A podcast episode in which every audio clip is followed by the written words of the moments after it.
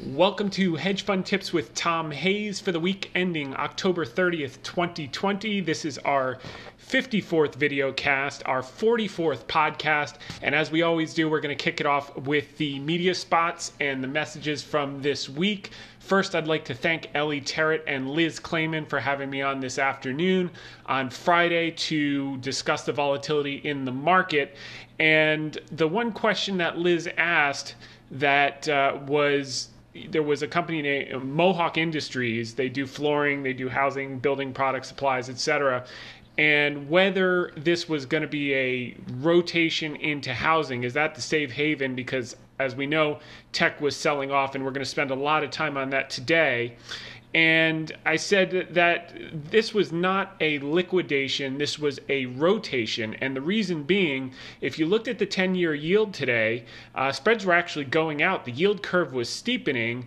And of all things, where you saw green while tech was getting cra- crushed was banks, regional banks, and even the money center banks were all green uh, the only tech stock that was up was in the in the big group was Google, which we'll talk a little bit about that. That's nuanced, but it was nice to see that steepening in a quote unquote risk off day. If it was truly a risk off day, there would have been a flight to safety into bonds.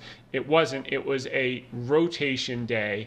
And uh, the idea was we were moving from high valuation stocks to low valuation stocks as we start the new cycle, there are more places where you can find growth. And a great example was the stock that Liz brought up called Mohawk Industries. They beat on the top and bottom line. Uh, earnings were up 18.5%, sales were up uh, 2.9%, and earnings estimates were are 37% for 2021. What's interesting is with the 37% uh, expected growth rate, the forward multiple is only 11.9 times forward earnings.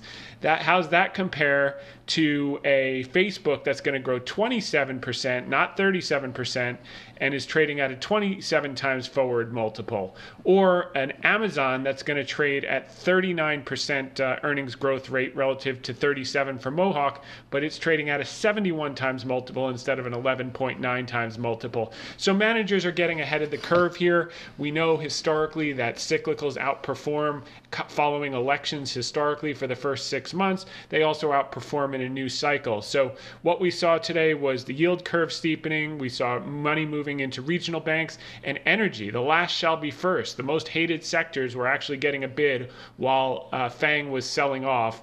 And, um, and that was interesting. And as far as Mohawk goes, we've covered many times 85 million millennials, housing formation. That trend is going to continue for a while.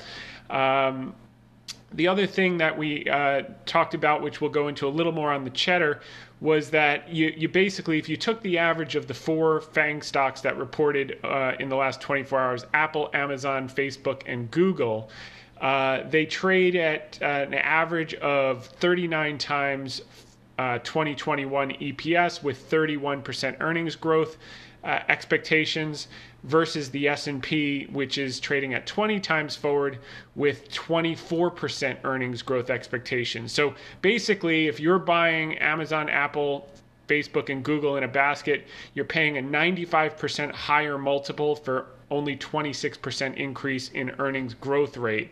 So uh, that was that. And then she came back to me at the end of the clip uh, and we talked about high quality bellwethers like Raytheon, which I had talked about earlier in the week when I was on with her. And on the weakness, Greg Hayes, the CEO, bought over $3 million of stock this week. Uh, some of his directors also wrote seven seven figure checks to buy the stock. And there's just tremendous amount of opportunity out there. Uh, so definitely want to thank Ellie Terrett and Liz Claman for having me on this afternoon. Now, uh, earlier this morning, I was on Cheddar and um, with Kristen Scholer. I want to thank Kristen and uh, Francesca Conti for inviting me on, as well as Taylor Craig and Cara Fellows uh, for helping me out with this segment to, to get everything organized. And uh, this segment was uh, quite a long segment. Now, if you go to hedgefundtips.com and just click on featured on, every single one of these spots will be there. And what's what's valuable about doing it, it's a huge time saver because when you listen to um, the clip on Fox Business with Liz or uh, with Kristen Scholer here on Cheddar, uh, you get a tremendous amount of uh, research synthesized into a matter of minutes. It's, it, it's just a huge time saver. And the goal of the Cheddar interview was to break down the earnings that happened overnight with Apple, Amazon, Google, and Facebook. And I made a, wanted to make a couple of points. Um, number one, they're due for a breather. Uh, as, as we know, cyclicals outperform in a new cycle and after an election. Right now, they're $5.3 trillion combined market cap for these four stocks. If you think just in terms of, you know, our GDP is just over 20 trillion. So they're like a quarter of our of our country's GDP, which which is just been you know huge, uh, which is why the government is gunning for all of them now to break them up and and uh, you know bring them down to earth. Um, the other thing, these four stocks, uh, Apple, Amazon, Google, and Facebook, uh, Alphabet and Facebook, are 20% of the S&P weight. You add the other FANG stocks, uh, FANGum, you get to over 25%. Uh, infotech as a sector is now 40% of the S&P versus 37% its highest weight in 1999. We know what happened next. That doesn't necessarily mean that's what's going to happen now. Uh, you know, th- there are, there are some secular changes happening, but I do think we're we're we're in a position now where we're we're going to have some relative outperformance from the left behind laggard groups.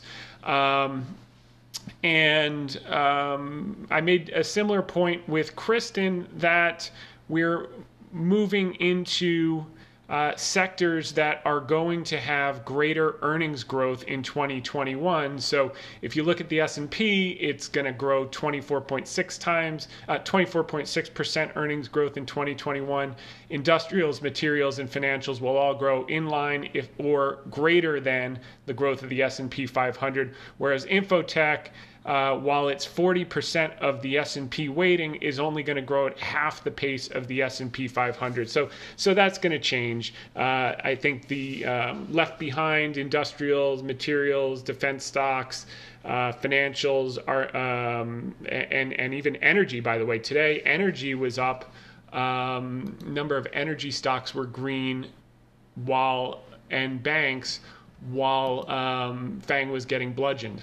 So um, so that so that's that's basically it. You know, you've got some major regu- regulatory hit headwinds with Google, Facebook, um, and some of the others. The FTC is going to make a decision at some point imminently whether they're going to pursue antitrust against Facebook.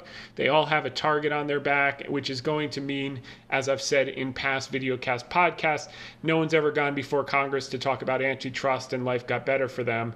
Uh, just ask Microsoft. They, you know, you move from offense to defense. Your focus goes from preservation to inno- uh, from innovation to preservation, and it impacts your margins because of all the costs and effort that go into defending yourself with uh, the reg- regulatory bodies and. Um, uh, and paying the lawyers. So, uh, so this is a big factor. Section 230, if that liability shield is removed, number one, it's going to help them become bigger monopolies because uh, no one in a dorm will ever be able to start another one up because they will not have the infrastructure to uh, censor all of the tweets and or Facebook posts to make sure that um, you know they meet the, the new criteria set forth by the regulators. Uh, but they'll they'll wind up breaking them up. But the the sum of the parts of the new companies will be greater than the whole. It just won't look so big, just like happened with Standard Oil. Uh, but in the meantime, uh, as that becomes more and more real, multiples will go down for the stock, uh, margins will start to compress, and um, and, and I think um, you know uh, managers are starting to sniff that out. Obviously, there's also the potential um, issue of the corporate tax rate increasing next week if there was a sweep, which the market is setting up otherwise, and we're going to cover in this podcast video cast. But um, as far as the earnings results, listen to the interview with Kristen if you want explicit detail.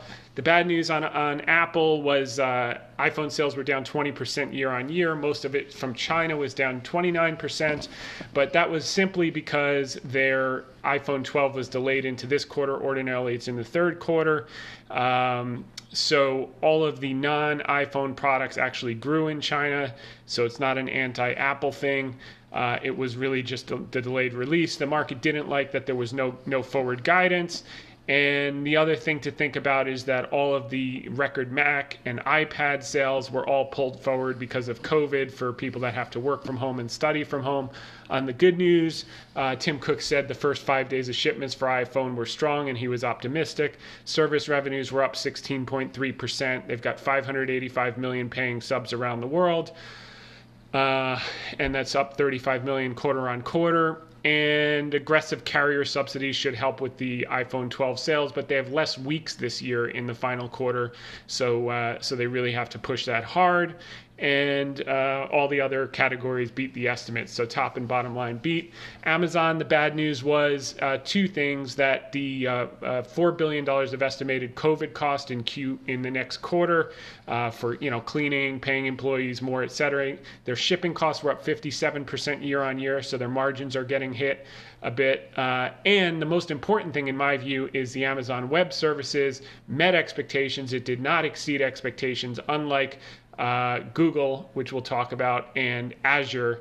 Uh, so it seems like those guys are starting to cut into the pie, although the pie is getting bigger. Uh, on the good good news on Amazon, their sales are expected to be up 24, uh, 28 to 38 percent next quarter. Prime subscriptions were up 33 percent, and revenues were up 37 percent. And of course, they beat on the top and bottom line. Google uh, also beat on the top and bottom line. The real good news, really good news for Google was the Google Cloud. They're going to break that out in Q4, uh, that data which they never have, which tells us that that's growing and they want to show the world how great their cloud business is, is cutting into AWS and Azure, which is uh, a positive thing for the company. Their search engine fears did not come to bear. People were worried that search advertising and YouTube advertising was going to be down. It wasn't. It was up 6% year on year. Revenues were up 14%. EPS was up 22%. The bad news, obviously, is the, the DOJ has sued them on an antitrust basis, so they're going to have to prove themselves, which it's going to be very hard to prove that you don't have a monopoly in search uh, when you're 90% of, uh, of, of, search. So uh, that, that could be a situation like Microsoft Microsoft, when you get your eye off the ball, Microsoft missed all of mobile while they were defending the antitrust. They've come back after. Google will come back after. But in the interim, their multiples contracted, their growth slowed, and we may very well see the same thing for, for Google moving forward. Uh, but it's too early to tell. Facebook beat on top and bottom lines. The real bad news is that the Apple uh, is now going to have iOS 14, a new operating uh, system coming out, which is is going to protect the uh, user's privacy and uh, ruin the ability of Facebook to target aggressively, meaning if you're an advertiser, uh, you're not going to be able to get targeted results as much as you were before because of Apple putting this new thing in place for iOS 14, in which case you're not going to be willing to pay Facebook as much because your conversions are going to drop. So uh, that's a big headwind for uh, Facebook. They're also they lost 2 million daily active users in the US and Canada. It went from 198 million to 196 million. Uh, that said, you know, world's smallest violin, they still have 2.74 billion monthly active users globally, which was up. Um, and um, you know they have the FTC antitrust risk and an imminent decision on that front. Sales were up 22%, accelerating political ad spend, and net income was up 29%. And finally, we have covered all of the tech stocks. So for more detail, click on Featured On. Go ahead and watch that with Kristen Scholer on Cheddar. That was a nice long segment, about 12 minutes. Uh, and then finally, on Monday, I was on Fox Business with Liz Claman. Want to thank Ellie Terrett again and Liz for having me on. This was a two segment show. The market was vacillating between uh, down 600 and down 900.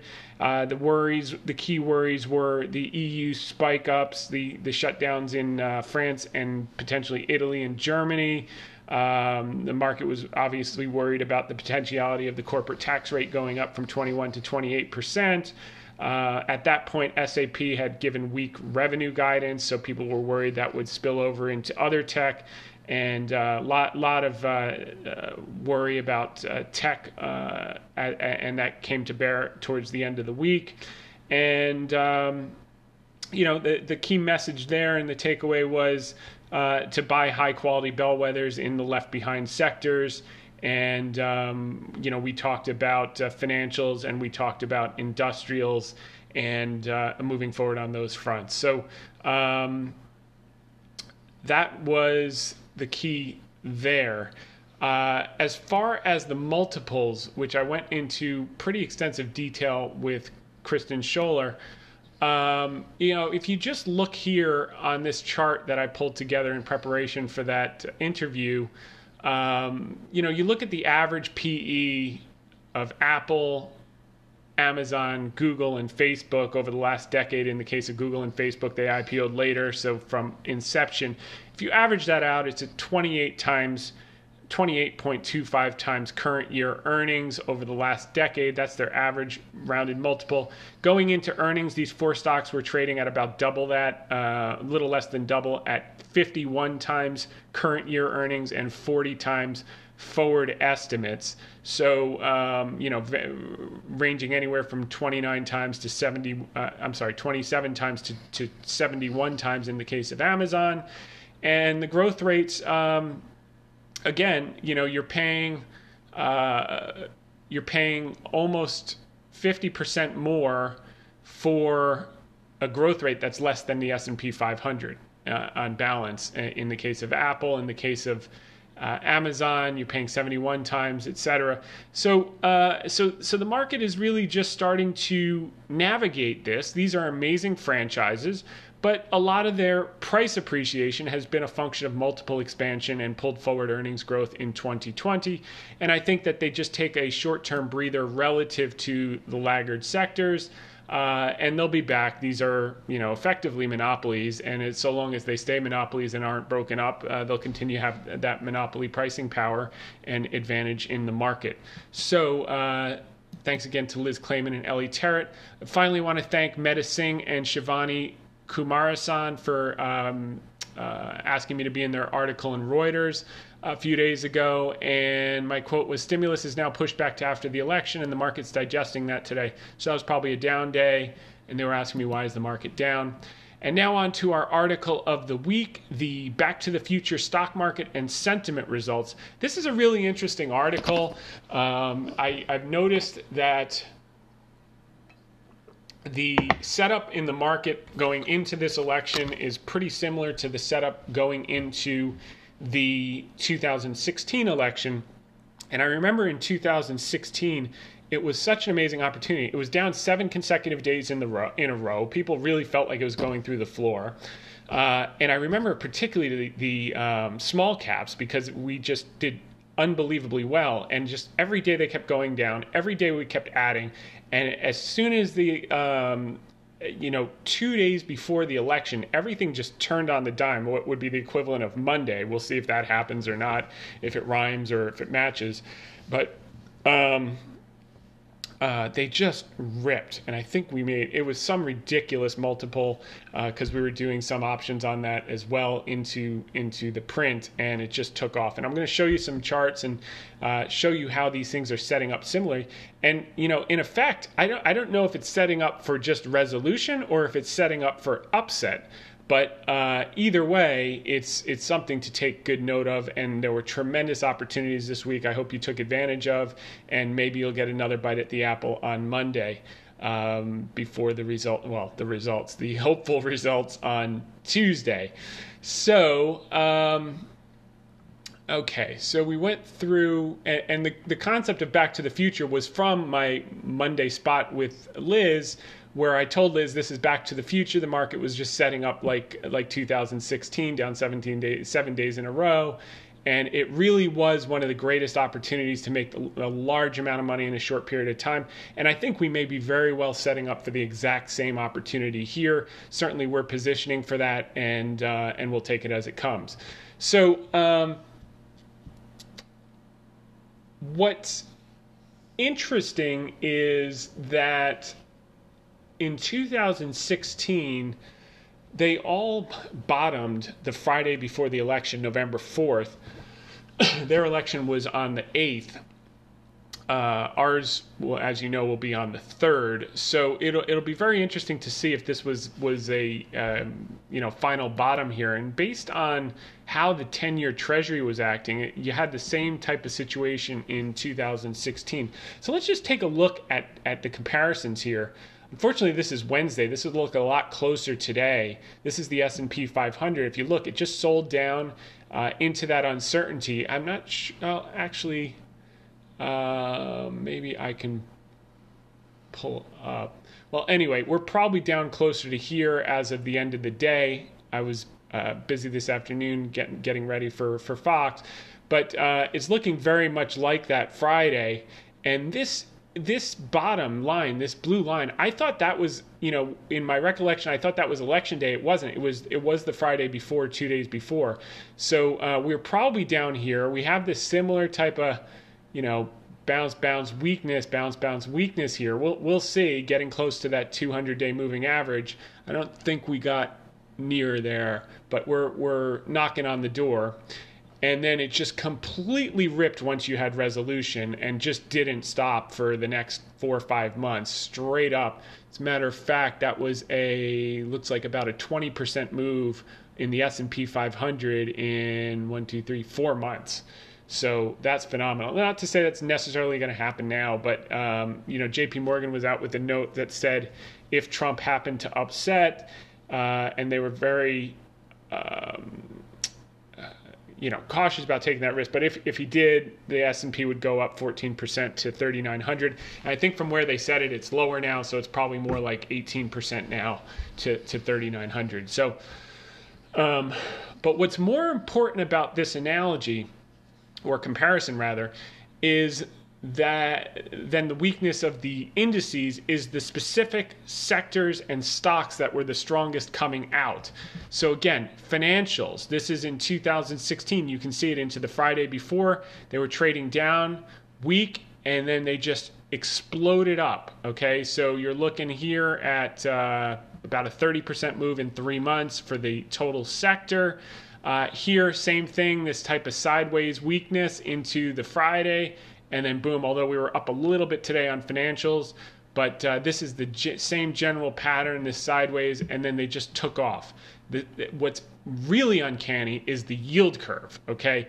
This is crazy how, how, how closely it's tracking this weakness, you know, going into election, getting a little bit of speed, and then it just catapults in the case of 2016, from about 180 bips to 260 bips, we're at about, you know, I think, I don't know, 85 bips or something. So imagine going to 125. And over the summer, if you remember, I think the 10 year was at 52 bips. I said I would bet more money. You know, people were saying it was going to go to 25 bips. I said I bet more money that it's going to be at 125 by the end of the year than I would that it's going to be at 25.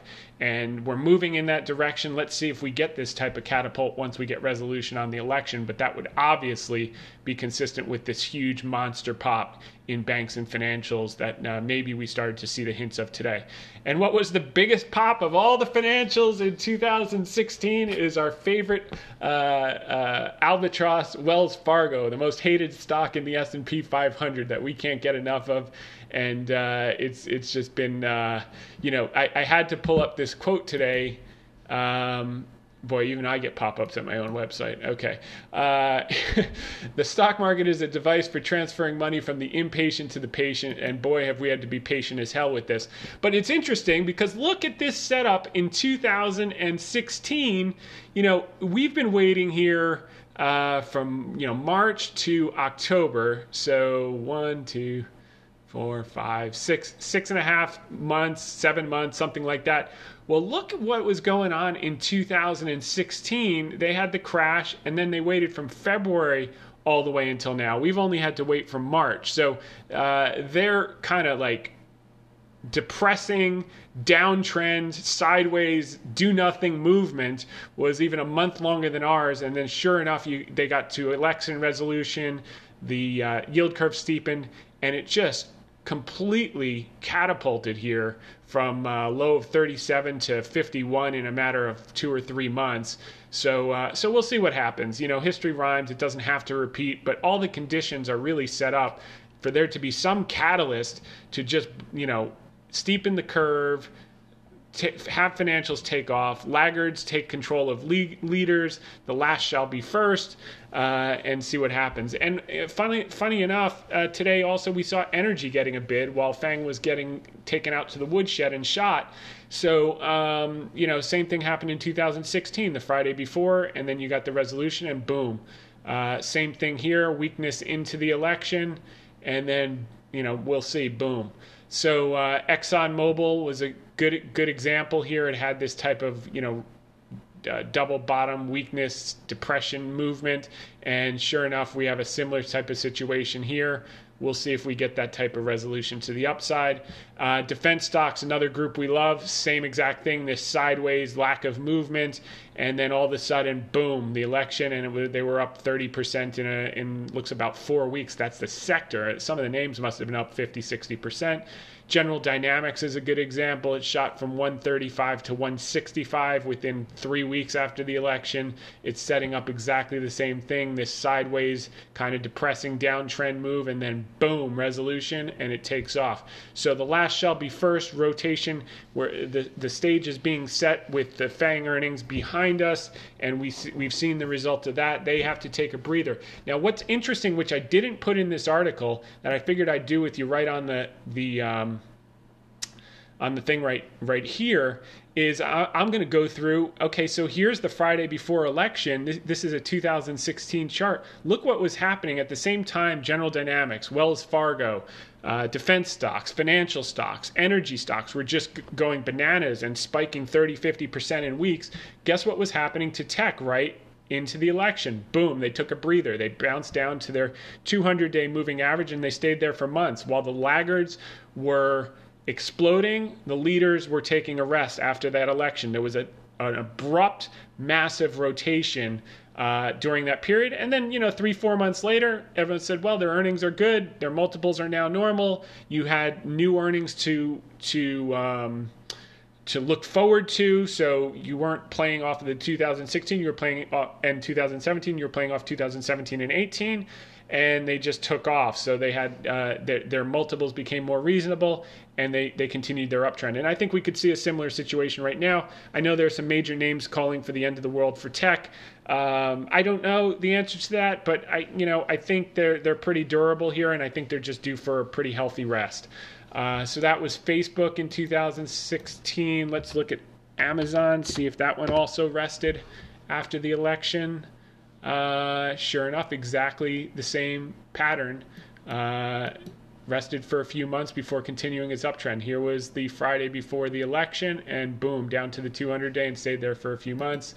Um, Facebook, Amazon, Apple. Let's take a look at that. Okay, same exact thing. Okay, it rolled over back down to its 200 day and then it resumed the uptrend after taking a rest. And I think that's a reasonable outlook. Um, and let's see, I guess Google will take a quick look at. All right. Yeah, same exact pattern. Down to the 200 day for a couple months and then it resumed its uptrend. So, you know, that could be a nice short term rotation and uh, really bring these laggard stocks to bear, and then the tech will join it. And that's what you want. You want wide breadth for this next phase of the secular bull market moving forward. Um, so, uh, so our focus has been banks, defense stocks, and and pockets of energy at the margin margin on any down days this week, which we did pretty much every down day. And um, the other thing, the uncanny that's uncanny with regard to this analogy, uh, the same or similar stock sectors and stocks showing weakness into the election and then spiking versus showing strength and then falling, is the betting odds for the presidency. In other words. Um, the sectors that are currently weak, anticipating a Biden or in 2016 Clinton presidency, are the same ones that immediately exploded and may explode after the election. We'll see higher. Uh, moving into Q1 2017 and uh, what will be Q1 2021.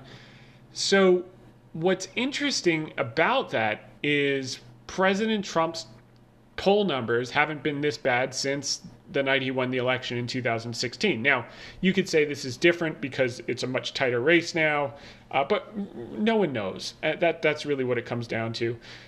And it and it certainly doesn't mean that bad polls equals good election results. I I'm sure as hell he would rather be winning in the polls or what he would call the fake polls than um, you know be as as tight as they are. So. Um, but we're not political commentators, we're market participants, so we have to be prepared for every eventuality, which is why we're looking at historic situations to give us an idea of all the different possibilities uh, that could happen and what, what things would look like if, in fact, there, there was a surprise uh, on Tuesday. So, um, the other issue about this is if you looking at the charts we just went through and the related fundamental factors we've covered ad infinitum in the past four to eight weeks on these podcasts and videocasts, these sectors and stocks are set up for a major rally off of extremely depressed and over, oversold levels, irrespective of whether there was an election or not. And what makes it interesting is that if you think about the consensus or priced in or blue wave outcome, it just doesn't sync with these so- stocks and sectors rallying off the lows. So it implies, like, if we took the election filter off, we could clearly make the case that, that many of these stocks and sectors are due for a major bounce oh, and or rotation. But if there was a blue wave outcome, that would be like extremely unlikely. So it seems like the way things are set up is that the consensus is not going to be right. Now, I don't know if that means a Biden presidency and, and the Republicans hold the Senate, which in, in which case the corporate tax rate would not go up and it would be bullish, uh, or if you'd have a Trump presidency and maybe they lose the Senate the Democrats take the Senate, Democrats take the House, or Trump and and uh, they keep the Senate, or who knows, a, a, red wave, which is very low probability, but would be less bullish than um, a mixed situation. You know, historically, the most bullish thing is gridlock. So you either want Biden and a Republican Senate, or Trump with a Republican House, uh, with a Democratic House, some checks and balances. That's historically when the market outperforms. Blue waves are not bullish. Red waves are not bullish as well, not as bullish as having the mix. So, so we'll see. Uh, but the way this market is setting up, and and you know who who the hell knows, but it does not seem like a blue wave. It seems like some mixed outcome, irrespective of who wins the presidency. So, th- what does this tell us? Maybe nothing and maybe everything. Meaning, if these stocks and sectors are set up to bounce and rally, and a blue wave would have the opposite effect on these particular stocks and sectors, perhaps it's presumptive to expect a blue wave. Uh, blue, JP Morgan put out a similar note this week showing the election betting odds, which, uh, well, they're, they're showing the PredictIt. We showed the electionbettingodds.com numbers from 2016 and 2020 in August. but the theme is the same and um, the theme is his odds are much higher at this exact point in 2020 than they were at this exact point in 2016. He was down close uh, in the low teens, and now he's in the mid to maybe mid to maybe high 40s since this was printed. I think he's picked up a couple of points. Another note that we've spent a lot of time on over the summer is about Kanye West. Everyone underestimates him. No one talks about him.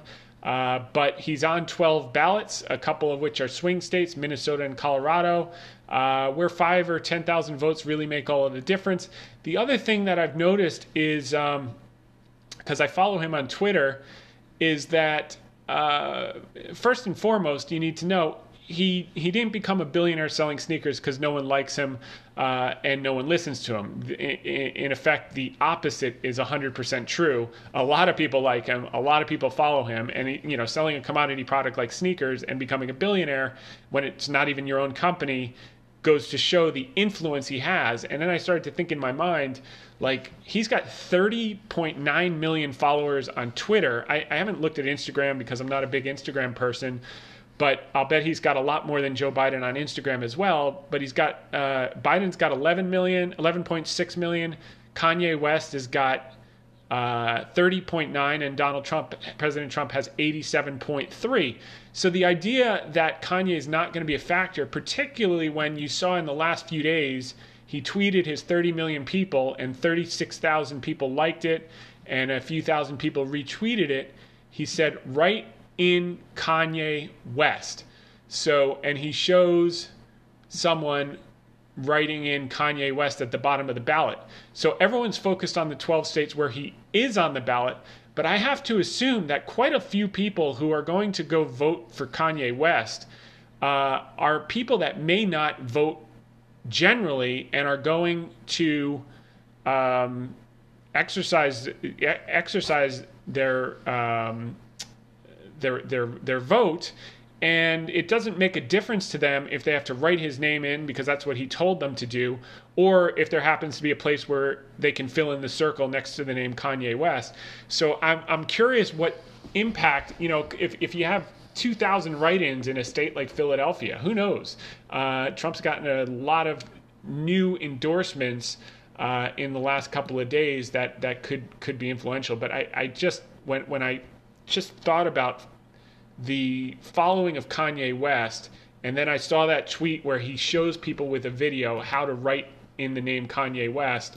Um, I said this this this race is going to be really interesting, and I and I think that it's going to be as important as I've been saying since I think July, and really no one has spent much time on it at, as all at all.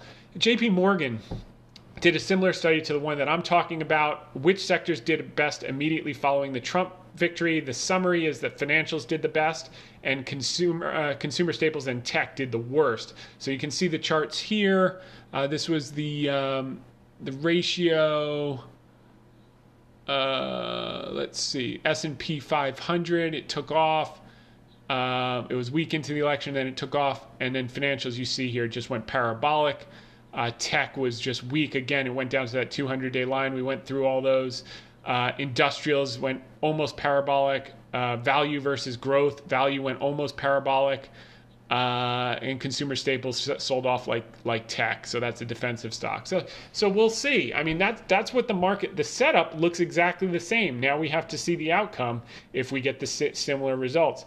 Uh, Jeffrey Gundlach, who predicted Trump's victory in 2016, is predicting the same outcome in 2020 you know, good good luck. I mean, that was a bold, bold call in 2016. I think it's still a bold call, and we'll see if he's right twice, um, or if lightning strikes twice. I guess is the way to put it. So, um,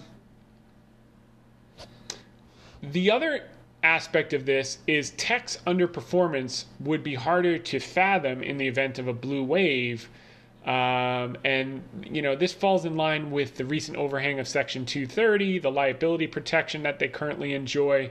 And um, so, you know, this idea of tech taking a two month rest while these left behind sectors exploded out of the election finality. Uh, is perfectly in line with the theme of the Justice Department being all over these guys right now and gals uh, in the big, you know, big FAANG stocks.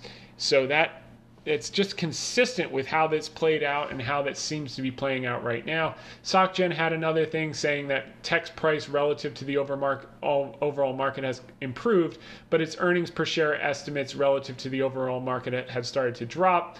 And I just put it in a simpler term. I said, to put it more simply, Infotech is expected to grow earnings at approximately half as fast as the S&P 500 in 2021. In other words, the pitch for buying tech today is buy now, you can have half the growth rate for nearly two times the price. Just pay processing and handling. so, so that's where it is. Um, uh, there's another chart here showing that uh, in '99, tech was 37 percent.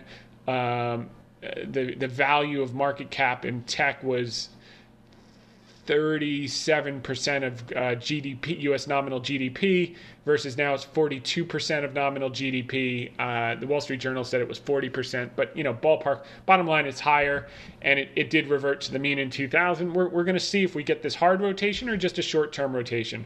But I think rotation is is the key, and today was rotation, not liquidation, as I said on Liz's show.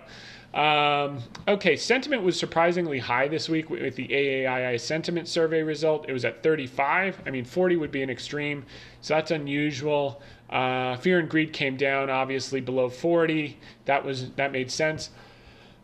um, and active managers cut their equity exposure, which they always do um, uh, after the weakness.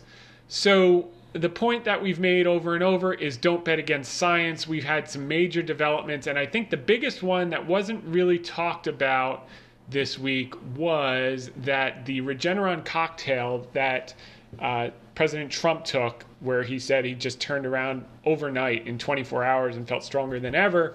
Uh, they Wednesday said its experimental cocktails quote significantly reduced novel coronavirus levels and the need for further medical attention, including hospitalizations and emergency room visits, and more people enrolled in its late stage trial. We continue to see the strongest effects in patients who are most at risk for poor outcomes due to high viral load, ineffective antibody immune response at baseline, or pre-existing risk factors. So basically, it's saying if you're toast, this thing can bring you back from the dead and uh, it's late stage and it's really good. And you know, ironically, I wouldn't be surprised to see uh, you know something definitive come out November fourth. But um, you know, hopefully, hopefully, you know, sooner is better. I mean, but this is the game changer. Like this for me is a hundred times more valuable than a vaccine because vaccine is a whole process. Like once people know uh, that there's a clear and crisp cure a treatment and whether that's remdesivir becoming a breathable that you can take outside the hospital or this regeneron because everyone knows how well it worked for president trump albeit anecdotal you know there were a lot of comorbidities you know existing there where people weren't so sure when he was diagnosed how it was going to go and this thing just turned turned the tide on everything. So that that's a very positive result. Um, so uh, if the setups are above are correct, we could see a number of left for dead stocks and sectors take on a brand new life in a short period of time. That's what we're betting on. And like 2016, I think the election jitters and short term volatility will prove to be a major opportunity this week, which it was, versus something to fear. Time will tell. You can never be 100% sure. You can just take statistically advantaged positions and manage your risk. So um, that's that. Uh, furthermore, this week, the unusual options activity were. Uh, again concentrated in these left for dead. So big institutions are coming in and buying them out, long dated uh, exposure, well, in the case of BP, it was short dated. They bought 12,000 contracts. That's an energy stock. ExxonMobil, they bought out to June, uh, 1,200 contracts. Boeing was a big print today, 2,000 contracts for May. Uh, Raytheon, which has shown a lot of insider buying as well. Um, 4,600 contracts out to January 2022. I think that one's going to be a home run for whoever bought that. And, uh, and then this week you saw millions of insider buying in Raytheon after I talked about it on Fox Business. Greg, Gregory Hayes came in and bought over $3 million of stock with his own checkbook. He is the CEO, and a couple directors wrote seven figure checks for stock for them for their own personal accounts as well. That was good to see. 86% beat rate on the earnings this this uh, quarter so far, which is just phenomenal. Um, 81% beat rate on uh, positive upside to on revenues, and that would be the highest percentage of S&P companies reporting positive EPS surprise since FactSet began tracking this metric in 2018. Estimates for 2021 this week. Uh, I looked at them earlier. I believe they went up again which would be pretty good. They'd been hovering around 165 for a while, and they are now at uh, 167. So they're up yet again. They continue to take estimates up. As we've covered ad infinitum, industrials, consumer discretionary materials, and financials are all going to grow the fastest in line with the S&P or greater, whereas infotech is going to grow at a much slower rate along with healthcare. That has not been the case in past years. It looks like it's going to be the case in future years. Uh, and we're positioning accordingly. So uh, let's look at some economic data that came in this week. Uh, Michigan consumer sentiment beat expectations at 81.8. Uh, so all the Michigan numbers were good. Chicago PMI was strong, 61, beat expectations of 58. Uh, personal spending was up, as was personal income. Those are two good beats that we saw this morning. Uh, let's see. Pending home sales were down a little bit, so they they were uh, they were surprisingly uh, surprising miss yesterday. However, I mean, you know, most people are probably not going to buy a home the week before or right before an election. For for a lot of people, they think that matters. Uh, but we'll see if that's a one-off because of the election jitters or if it's a real real thing. Uh, keep in mind the stock market was weak in September, so that, that may have allayed some people from, from making the jump, but we'll see. Uh, jobless claims crushed expectations. They're expecting 775. It was only 751. Continuing claims remain subdued. It, it missed expectations, but it was down material off the last print of 8.4 million. It was only at 7.7. GDP, obviously, record number 33.1% GDP growth in Q3. Um, what else did we see here this week? Uh, we had a big build in crude inventories. This was the first big build. This was disappointing to see. We'll see if it's a one off or it persists. But you did have Russia out, and you had some others out from OPEC talking about, um, if you recall, their multi year cut commitment was to cliff off in January from 7.7 million barrels a day cuts down to 5.7 million barrels a day cuts. Kuwait said today they'll go along with whatever the big boys say. My sense is they're going to extend the 7.7 after January. This will sop up some of these short term builds. Um, and we'll see. But uh, you know, last week we covered the China demand picking up and really accelerating. So I, I, I think this is going to be a one-off, and we're going to find ourselves uh, next week back to a draw, which we've had pretty much every single week since June when we put out the Rystad data, which we've talked about many times. Um, okay, other important uh, goods orders were were solid. Uh, durable goods were solid. Durable goods beat big. So that was very positive to see. Uh, 1.9% versus uh, 40 bips last print, 50 bips expectations.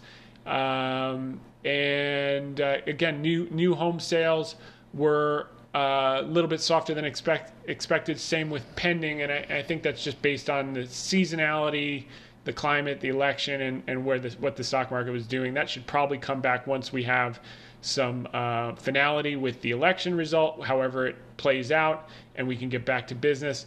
And then earnings, you know, we basically gone through it, but across the board, they were just tremendously strong. Um, we went through some of the nuances with big tech, but you know, you just see as we scroll through, it's it's all green. So with that said, um, we are going to wind this one up for this week. We'll be back next week same time, same place, with a lot more information. With the election is the most important data point in the next seven days, in case you didn't know. And uh, wishing everyone a happy Halloween. If you have little ones, we're going to get out and try to do some trick or treating and um, make it a great one.